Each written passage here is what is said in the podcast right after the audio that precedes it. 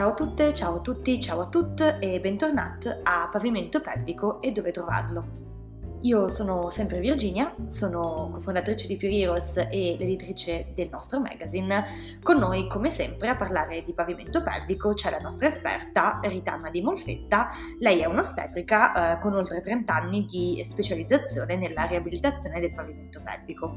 Ciao, ciao a tutti. L'argomento di oggi eh, sono invece le infezioni eh, vaginali e come queste sono legate al pavimento pelvico. Um, quando uh, stavo facendo un po' la scaletta con Anna, uh, questo tema delle infezioni mi ha, uh, lo dico onestamente, molto stupito perché ehm, la prima domanda che ho fatto a Anna è stata: Ma Anna, le infezioni cioè, coinvolgono comunque agenti esterni, esso che siano funghi o batteri, comunque ehm, è qualcosa di esterno che provoca un'infezione, mentre il pavimento pelvico è un insieme di muscoli che abbiamo e che insomma stanno lì e hanno una funzione di sostegno, di movimento, eccetera. Com'è possibile che le due cose quindi siano correlate? Eh, quindi direi Anna eh, di partire eh, diciamo con questa, con questa domanda e di fare un po' di chiarezza su come questi due mondi possano invece eh, essere messi in relazione. Sono correlate in due sensi. Uno, intanto, che quando c'è un'infezione spesso questo crea dolore e, eh, e irrigidimento perché il dolore ci porta a contrarre la zona. Può capitare che eh, questa contrazione della zona, poi passata l'infezione, non passi e quindi ci lasci poi un danno a lungo termine. Può essere anche l'inverso, ossia che un pavimento pelvico non ben funzionante non mi permette un buon trofismo della, uh, della mucosa, ad esempio della vagina. Di conseguenza un non buon trofismo di questa mucosa mi, mi uh, darà una, uh, un alterato nutrimento dei batteri buoni che stanno in vagina. Se questi batteri buoni, ad esempio, che stanno in vagina, iniziano ad abbassarsi, quindi non essere più così, uh, così efficaci, il loro abbassarsi mi determinerà un aumento dei uh, batteri, dei funghi, quelli uh, patogeni, quelli più cattivi, e quindi che potranno dare un'infezione. Come facciamo quindi a capire se un'infezione che abbiamo in corso è batterica oppure può essere legata no, a, a, contratture a livello del pavimento pelvico? Eh, intanto si esaminano i sintomi, si esamina da quanto tempo c'è il sintomo, se un sintomo è ricorrente o meno. E poi, soprattutto nel caso di cistiti, l'ideale sarebbe fare un esame che si chiama urocultura, ossia un esame delle urine dove si va a verificare se all'interno ci sono dei batteri. Allora, hai giustamente nominato la cistite, che è una delle due infezioni eh, molto tipiche eh, delle donne e, e, di cui parleremo oggi insieme alla candida. Um, vorrei partire però dalla candida. Eh, faccio una precisazione, poi ovviamente lascio ad Anna eh, eh, approfondire, ma la candida è eh, un qualcosa che normalmente vive all'interno della nostra flora vaginale. Lei sta lì, Uh, in situazioni in cui l'equilibrio della nostra flora si altera, quindi spesso può influire lo stress, possono influire, non so, le diete, uh, insomma, comunque qualsiasi cosa, i farmaci, qualsiasi cosa che può andare a, ad abbassare in qualche modo le nostre difese immunitarie, allora in quel momento lì la candida prolifera, diciamo, prende il sopravvento e quindi noi iniziamo uh, a sentire eh, i sintomi inizia a diventare fastidiosa, ma normalmente la candida ce l'abbiamo tutti. Ci spieghi però Anna dove interviene eh, il pavimento pelvico quando si parla di candida? In tutto questo rientra il pavimento pelvico perché molto spesso da delle contratture soprattutto, ma da delle comunque disfunzioni del pavimento pelvico si ha un'alterazione delle cellule, quindi queste cellule non vengono più nutrite a sufficienza, perché come dicevamo prima, anche i vasi sanguigni vengono bloccati all'interno di questi muscoli più contratti. Uh, mi, mi, si altera il trofismo che dicevamo prima e quindi non abbiamo più una buona lubrificazione, non abbiamo più un buon nutrimento per no- la nostra flora, di conseguenza abbiamo poi le vaginiti e le vaginosi. Come facciamo quindi a capire se eh, no, se abbiamo la candida, eh, se è legata eh, questa ha un pavimento pelvico oppure può essere legata appunto agli altri fattori che nominavamo prima? Ogni volta che c'è una cosa ricorrente, come ad esempio la candida che ritorna continuamente nonostante le terapie, va un pochino più eh, indagato quello che è il microbioma e quello che è il pavimento pelvico. Dunque Anna, su come curare la candida eh, se ne sente un po' no, la, qualunque a volte. Eh, come dovrebbe essere curata quindi la candida?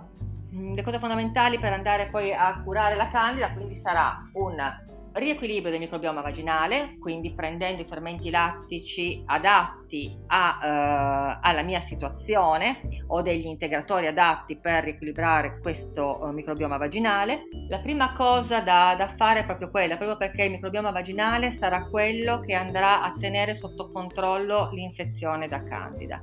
Sarà lui che farà in modo, aumentando, di eh, far diminuire la presenza della candida e quindi i disturbi di questa è un trattamento sul pavimento pelvico per andare a verificare che non ci siano situazioni di disordine del pavimento pelvico che mi impediscono il buon nutrimento del microbioma vaginale. Passerei all'altra grande eh, infezione eh, molto frequente nelle donne che è la cistite. Um, Anna, ci spieghi in due parole che cos'è la cistite e ma soprattutto da, da che cosa può essere causata la cistite? Allora, intanto per cistite intendiamo un'infezione della vescica. La vescica è quel contenitore che contiene le urine. Uh, è causata molto fa- uh, la cosa più frequente sono dei batteri che possono uh, risalire dal, dall'uretra in, in vescica e dare uh, tutte quelle che sono i sintomi della cistite classica, per cui il bruciore, la frequenza a fare pipì, addirittura si può arrivare fino al sanguinamento e c'è naturalmente poi il dolore che può essere anche molto molto importante. Effettivamente eh, capita spesso no, che magari eh, si ha la cistite, viene prescritto l'antibiotico, ci si fa tutta la cura con l'antibiotico e poi dopo un tot la cistite torna e torna e torna. Come mai?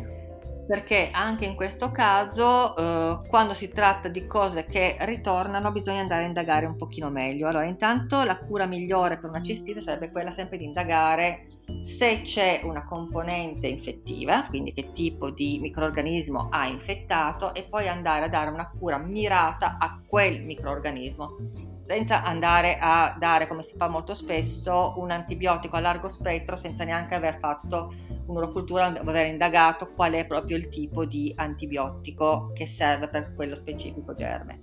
Anche perché non sempre si ha un'infezione nella vescica quando si ha cistite, ossia spesso diciamo che abbiamo una cistite perché riconosciamo questo tipo di sintomi, ma in realtà all'interno della vescica non c'è nessun microorganismo. Capita spesso di fare l'urocultura e poi scoprire che è sterile, che quindi non, non è cresciuto nulla. Questo significa che in questo momento non abbiamo una cistite, cioè un'infezione della uh, vescica, ma abbiamo un'infiammazione, anche se i sintomi possono essere molto simili. Quindi intanto bisogna andare a riconoscere la differenza tra i due. La differenza tra i due si fa intanto con l'urocultura. E poi soprattutto se questa ritorna molto frequentemente bisogna andare a indagare anche altre cause, quali ad esempio quelle legate al pavimento pelvico, perché anche in questo caso il pavimento pelvico può incidere sul benessere di ehm, vescica e di uretra. Siccome l'uretra ci passa in mezzo al pavimento pelvico, se questo non è in buono stato, potrebbe andare a crearle una irritazione, quindi creare come se fosse una, uno schiacciamento, quindi un'infiammazione cronica sull'uretra, la quale si infiamma e ci va a creare gli stessi sintomi di una cistite o peggio ancora ci va a modificare quello che sono le flore che stanno all'interno dell'uretra e della vescica, andando a causare poi una conseguente infezione batterica.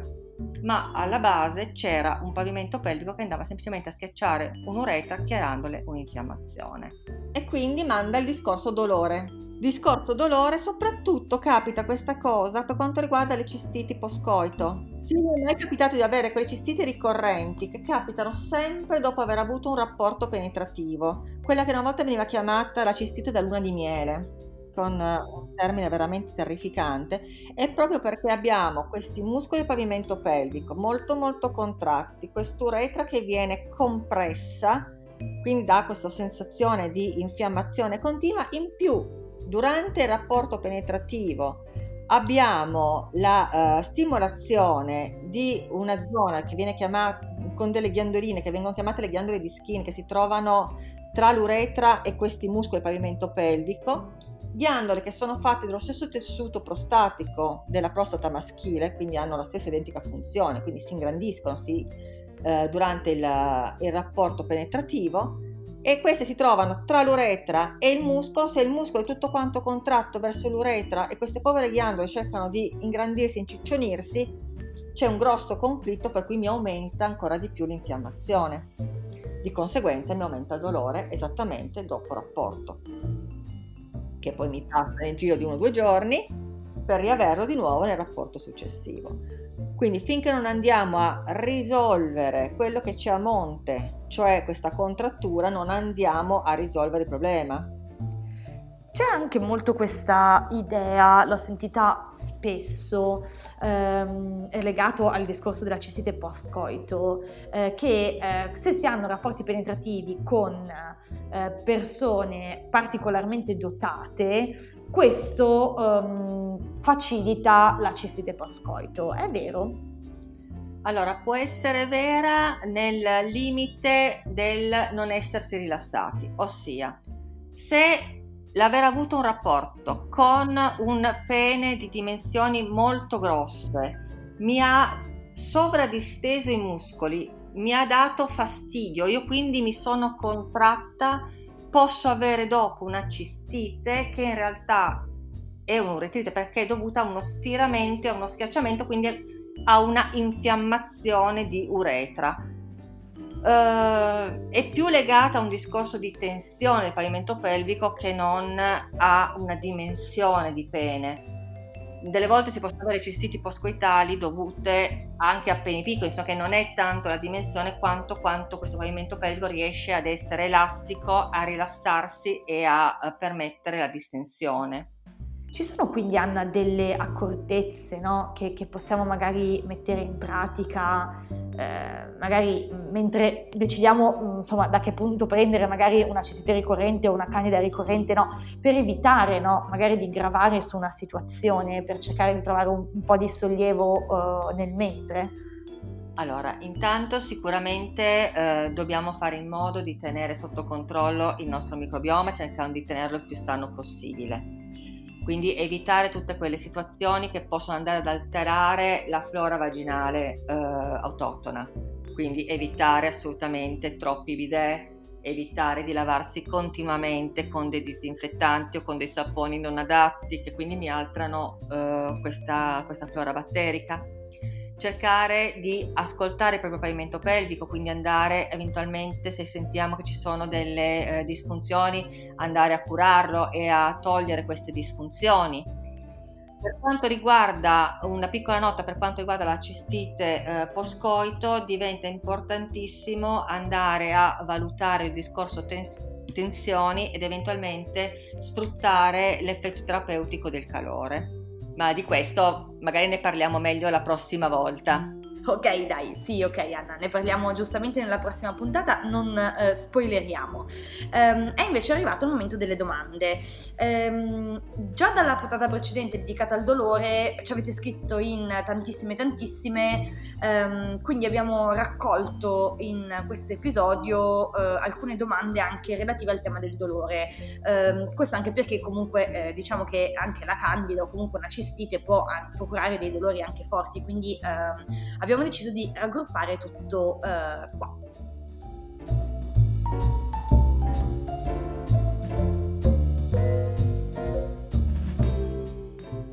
Allora, la prima domanda che è arrivata è: la candida si può trasmettere per via sessuale tra i partner? Allora, eh, è fondamentale intanto capire una cosa, la candida è una cosa che abbiamo normalmente nel nostro intestino, nella nostra vagina. L'essere umano vive con la candida. Uomo o donna, noi la candida ce l'abbiamo già di base. La cosa fondamentale per non farla diventare passatemi la parola, cattiva, che quindi ci possa dare un'infezione e tenerla sotto controllo grazie alla nostra flora batterica. Quindi non c'è da pensare a un effetto ping pong come può essere per altre malattie sessualmente trasmesse, semplicemente dobbiamo tenere bene in ordine la nostra flora batterica in modo tale che non abbiamo eh, la presenza di, queste, eh, di questi sintomi. Le lavande vaginali possono essere utili per la candida? Uh, no, le lavande direi che non sono assolutamente utili per la candida, ma in generale non sono utili perché le lavande vaginali molto spesso in questi casi sono, uh, con all'interno contengono delle, delle sostanze medicamentose o disinfettanti. Di conseguenza, mettendole dentro, andiamo a togliere tutto quello che c'è uh, dentro la vagina, compresi i, eh, i, microrganismi della flora batterica vaginale, quella buona, tutto quanto il microbioma lo azzeriamo completamente. Di conseguenza abbiamo un terreno completamente eh, fertile per infezioni successive perché una volta che abbiamo debellato tutto, tolto tutto quanto, sia buoni che cattivi, non è che abbiamo un terreno a zero. Molto spesso abbiamo un terreno a zero per quanto riguarda la parte dei lactobacilli e qualche microorganismo magari non buonissimo nei dintorni, il quale può tornare immediatamente alla carica. I lactobacilli ci mettono un po' prima di riformarsi completamente. Ci sono delle accortezze nella dieta da usare quando si ha la cistite? Non si hanno grandi evidenze scientifiche per quanto riguarda la dieta specifica per la cistite. Uh, ci sono delle accortezze per quanto riguarda la dieta nell'aumentare e migliorare la flora batterica vaginale, in questo senso soltanto, però no, non c'è un alimento che mi fa scatenare la cistite, se questa è la domanda. Questa domanda che è arrivata trovo che sia super interessante. Anna, allora, um, si può essere più portate ad avere infezioni vaginali per questioni genetiche o legate a determinati stili di vita? Allora, la, um, non è una questione di genetica, è una questione di microbioma vaginale, ossia noi nasciamo con un certo tipo di microbioma vaginale che sarà quello che ci proteggerà per le infezioni. Il microbioma vaginale con cui noi nasciamo è frutto di quello che ci dà la nostra mamma nel momento del parto. Quindi a seconda di che cosa noi abbiamo acquisito in quel momento, di cosa ci è stato regalato in quel momento, avremo una capacità maggiore o minore di saper lottare contro le infezioni vaginali. Lo stile di vita ci potrà essere d'aiuto nel caso non, se- non fossimo tra quelle fortunatissime ad avere il miglior microbioma eh, disponibile, eh, lo stile ci aiuterà a uh, potenziare, a rendere migliore quel microbioma che noi abbiamo. Stile di vita vuol dire quindi, uh, ad esempio, non fare dei bidet in continuazione, non utilizzare continuamente disinfettanti, non fare abuso di antibiotici. Allora, questa persona ci chiede, eh, allora io ho dolore quando inserisco anche un Tampax o una coppetta, come mai? I motivi potrebbero essere diversi. Ci potrebbe essere una problematica di secchezza vaginale, ci potrebbe essere una problematica di contratture oppure un, la presenza di un dolore pelvico o di un dolore vulvare. Va esaminato, bisognerebbe capire un pochino com'è la situazione. Delle volte basta soltanto rilassare, se non è sufficiente rilassare la parte conviene indagare. Ho dolore con il mio attuale partner ma non con il precedente. Perché? E qui anche possono essere veramente molte le, le cause. Allora, intanto bisogna capire che tipo di coinvolgimento c'è con l'attuale partner o con il precedente. Non dimentichiamoci che il rapporto penetrativo mette comunque in gioco non solo la parte fisica, ma anche tutta quanta la parte mentale di sentimenti e psichiche. E psichiche. Quindi eh, può esserci anche un'alterazione in questo senso, quindi quanto sono coinvolta, quanto ho voglia, quanto la cosa mi interessa. E poi dobbiamo valutare anche che tipo di rapporto penetrativo abbiamo questa volta rispetto alle precedenti, in cosa è cambiato, sono cambiate dimensioni, sono cambiate modalità, sono cambiate tipologie di rapporto valutare se è successo qualche cosa particolare nel frattempo, infezioni piuttosto che alterazioni al pavimento pelvico. Sono, sono, veramente molte le cose che possono intercorrere. Sicuramente la cosa fondamentale è capire che non è una cosa normale e andare a indagare su più punti, su più, uh, su più lati. E l'ultima domanda di oggi è c'è una cura per l'endometriosi? Eh, questo è un tema, è un tema difficile. Allora, una vera e propria cura per l'endometriosi al momento attuale purtroppo non c'è ancora. Ci sono tanti studi in corso, ma al momento attuale una vera pastiglia che dice, boh, basta con questa, sei a posto, ti va via l'endometriosi, purtroppo non esiste. Al momento l'endometriosi è calcolata come una malattia cronica, con un dolore cronico. Quello che si può fare al momento si possono andare a curare i sintomi dell'endometriosi ossia in base a qual è l'organo attaccato, qual è la zona più interessata, si cerca di andare a lavorarci su quella zona e quindi andare a risolvere perlomeno la situazione locale, cercando di togliere poi il dolore che in genere è il sintomo maggiore che ha chi soffre di endometriosi.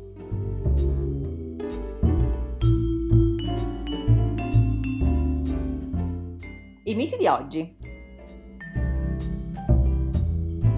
Il dolore non è mai normale.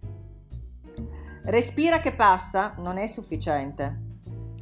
Il dolore è solo nella tua testa, può anche essere, ma anche sul fisico. Tutte le donne hanno dolore, ma se ce l'hanno non è normale.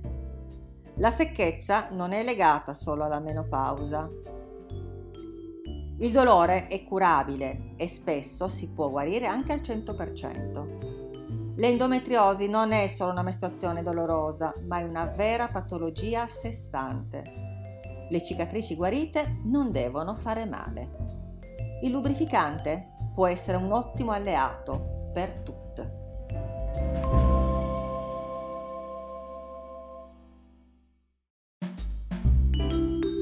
Siamo arrivati anche oggi alla fine di questo terzo episodio di eh, Pavimento Pelvico e dove trovarlo. Eh, come sempre i miei ringraziamenti vanno ad Anna che in ogni puntata credo che insomma, ci illumini eh, sul mondo del pavimento pelvico. Um, tra l'altro il tema delle infezioni penso che sia proprio una cosa che forse pochissime persone sanno può essere correlata al pavimento pelvico.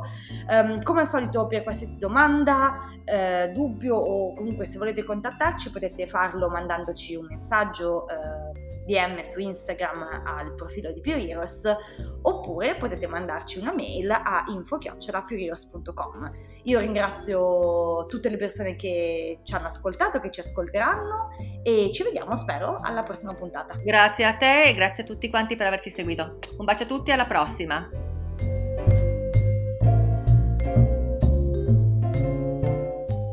A fare un piccolo regalo a tutte le persone che hanno ascoltato e stanno ascoltando Pavimento Pelvico dove trovarlo. Voglio regalarvi un codice sconto di 10 euro da utilizzare su Pioneros. Il codice è Pavimento Pelvico e dovete inserirlo al checkout ed è valido su qualsiasi acquisto superiore ai 50 euro. Io vi ringrazio ancora per averci ascoltato e vi aspetto alla prossima puntata.